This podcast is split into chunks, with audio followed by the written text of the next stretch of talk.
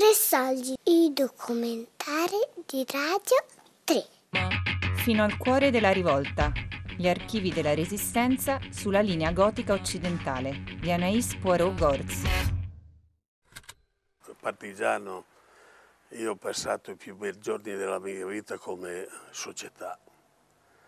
Se mangiavi un pezzo di pane non lo mangiavi da solo, lo dovevi dividere con chi avevi fianco, tutto, una sigaretta, quello che era, ma tutti erano così. Non c'era più l'io, eravamo noi. E, una volta eh, ci abbiamo detto ma cosa vuol dire partigiano? E allora lui ci ha spiegato eh, che partigiano insomma, vuol dire parteggiare per un ideale utile a, alla vita che dovremo eh, continuare dopo. Periodicamente, eh, sempre mi sognavo che avevo qualcuno dietro che mi prendeva e io avevo il fucile in mano e mi si inceppava sempre. Ma pensa a te che roba. Fino ancora a 30-35 anni, eh, non è che è una cosa, voglio dire, è stato un trauma che, che mi sono portato dietro proprio per, per anni e anni e anni, anni. E anche adesso quando vedo che vogliono fare la guerra, dico, qui sono pazzi. Ci troviamo a Fos di Novo, al Museo Audiovisivo della Resistenza delle province di Massa Carrara e La Spezia. Siamo in compagnia di Alessio Gianante e Simona Mussini, fondatori del collettivo Archivi della Resistenza. Noi siamo nel 2004 dei studenti universitari, qualcuno ha conseguito da poco la laurea e avendo un po' allentato la tensione, l'impegno universitario, decidiamo di fondare un collettivo, ricercatori, studenti, nel senso ci sono umanisti principalmente, quindi storici contemporanei e italianisti, persone che si occupano di linguistica e storia della letteratura italiana, storici dell'arte, esperti di fotografia digitale, videomaker. Eh, in generale condividiamo tutti due grandi passioni, quella per la storia della resistenza e la storia orale, ma anche una passione per il cinema e gli audiovisivi. Come in ogni storia c'è sempre un antefatto. E l'antefatto qual è? Da una parte alcune radici familiari, che noi abbiamo nella storia della resistenza. Questa zona che viene definita la linea gotica occidentale è una zona in cui il fronte si attesta fino alla fine di aprile, cioè l'insurrezione di Milano del 25 aprile e Sarzana viene liberata il 23 di aprile. Questo messaggio free resistenza e quindi dell'antifascismo radicato anche in noi giovani sia per le origini familiari sia per la componente umana e sociale del territorio, era penetrato profondamente dentro di noi.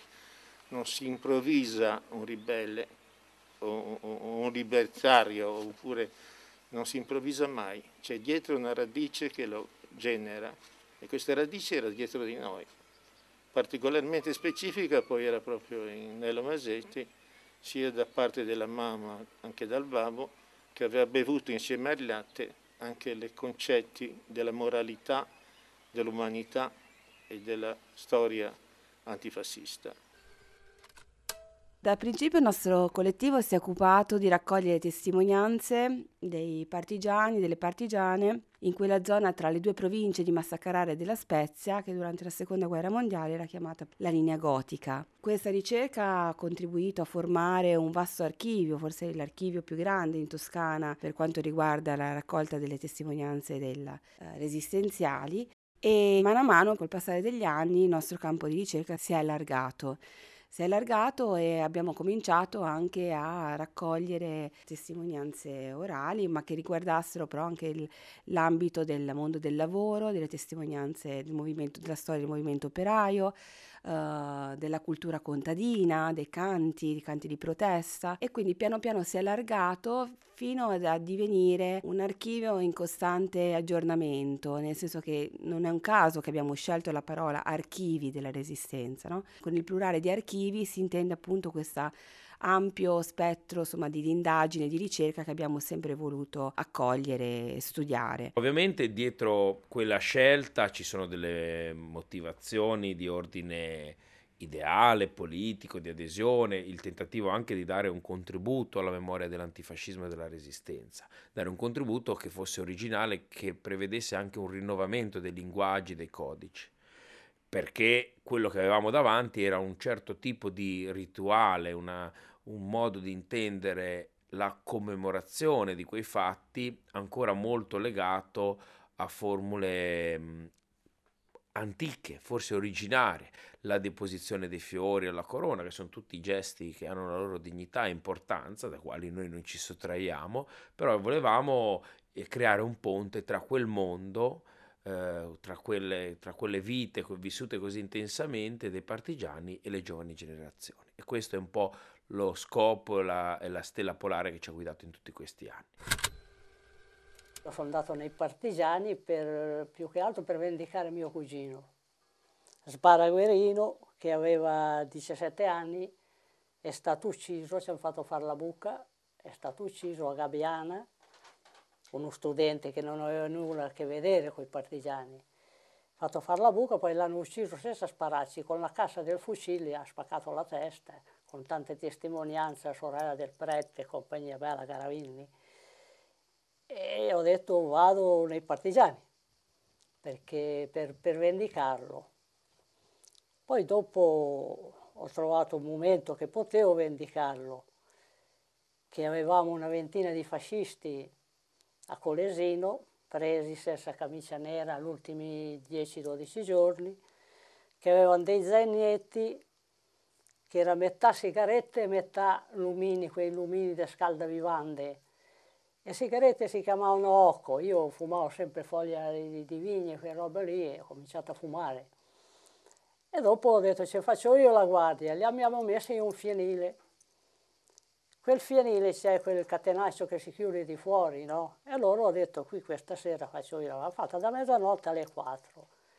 E volevo, ho cominciato a farne chiacchiere, ho detto ma prendo un cerino, faccio finta fumare, siccome c'è la paglia fuori dove vanno a prendere il e li strino tutti dentro. Poi ho cominciato a fare un discorso, ma erano tutti anziani, non erano giovani, tutta roba che superai 35, 30 anni, 35. E loro ho detto qui è il momento delle indicazioni e poi bisogna nascerci con quel, con quel sangue schifoso di, di fare i, le tragedie che hanno fatto Sant'Anni Stazzena, Vinca, San Terenzio Monti e compagnia bella per non star lì a elencare, no? Ci diceva qualche cosa anche il modo in cui ci ospitavano, in cui ci accoglievano, in cui magari ci invitavano a, a, a pranzo o a cena o a tornare a trovarli andare nelle loro case è stato un elemento importante perché ci ha permesso di avvicinarsi anche a un'intimità familiare, a scoprire che c'era una vita di relazioni, che c'erano anche dei, dei piccoli riti, dei luoghi che per loro erano importanti. Questo è un aspetto importante. Noi quando siamo partiti un po' con quell'intento a cui cenavamo, cioè di svecchiare un certo tipo di discorso sulla memoria della resistenza, eh, ritenevamo fondamentale l'utilizzo di tecnologie audiovisive e multimediali e pensavamo che i nostri portenti audiovisivi fossero il toccasana per migliorare anche il rapporto della memoria d'esistenza con le giovani generazioni. Eppure gli stessi partigiani ci hanno insegnato anche l'importanza di una cultura materiale, di luoghi, di piccoli riti che che loro continuavano e continuano, chi è ancora in vita di loro, a, a frequentare o a praticare nel caso dei riti. Ricordo quelli che erano sempre con me, eh, uno di Palma, Pocaterra, Sau, quel eh, sardo, Marini, Vitto, eh, ma tanti, uno qui che sta, la moglie sta qui di fronte venivano d'estate e allora facevamo una mangiata qui, eh, si parlava e si discuteva anche ora quando ci siamo, dice, ma che sbagliani? Allora sta a sentire, eh? Te come hanno assunto in Salmaiani. Ma quei nomi, sì. Beh, non sai che discutevamo per delle ore perché un fatto sembravano cinque fatti? Sette quanti eravamo, perché ognuno l'ha vissuto alla sua maniera. Il corpo? No. E te lì? Oh, eh, sono stanca lì, ma avevo visto un'altra cosa. Te l'hai visto così? No. allora, te li anche... E quando si racconta, ognuno racconta, soprattutto eh, quando si è nella, nell'agitazione, ognuno vede la cosa a modo suo.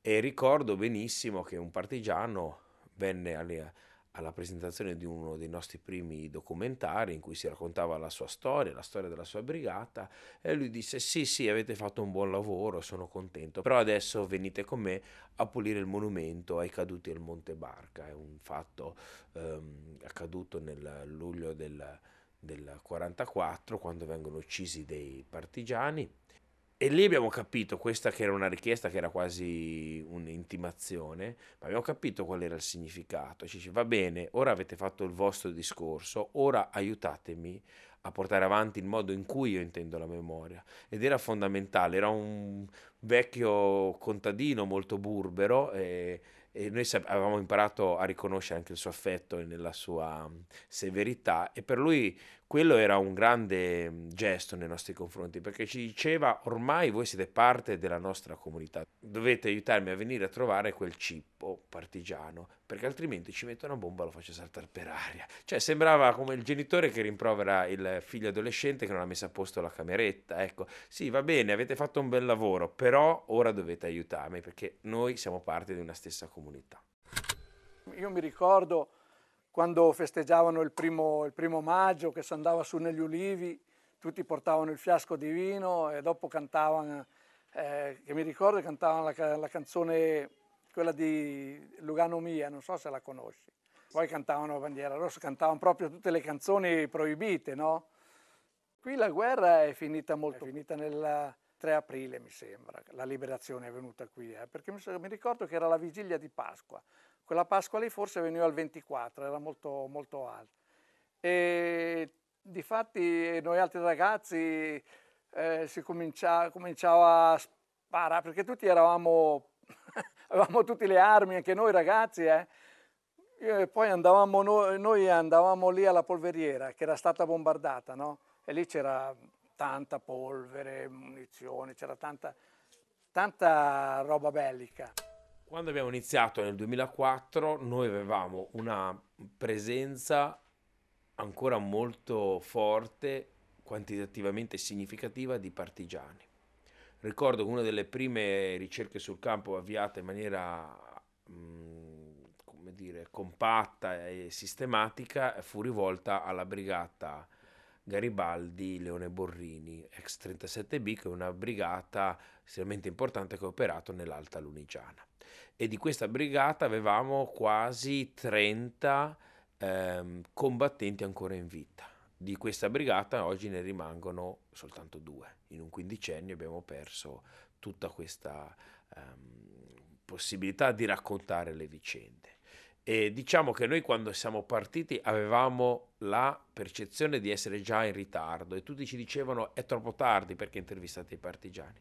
È troppo tardi perché ormai sono, la maggior parte di loro è morta e sicuramente l'anagrafe chiede il conto e, ehm, e questo è sempre un lavoro in ritardo, quello sulle fonti orali. E però d'altra parte ancora oggi noi non accettiamo il fatto che sia troppo tardi per fare qualche cosa perché eh, l'importante è iniziare. E del resto una cosa che ci piace dire e ripetere un po' come un mantra, la migliore intervista è l'intervista che si fa, perché a volte ci si arrovella sulle questioni tecniche, su è meglio registrare un'intervista, però poi alla fine quello che ci crea dei rimpianti e sono le interviste che non abbiamo fatto, non le interviste che abbiamo fatto, perché una persona a cui non è stata data la possibilità di raccontarsi almeno una volta è una persona che non esiste se non nelle memorie della propria famiglia. Allora la sensazione che avevamo in quegli anni era un po' come una corsa disperata contro il tempo, come se ci fosse una meravigliosa pinacoteca in, in fiamme e noi dovessimo sottrarre i quadri di quella pinacoteca.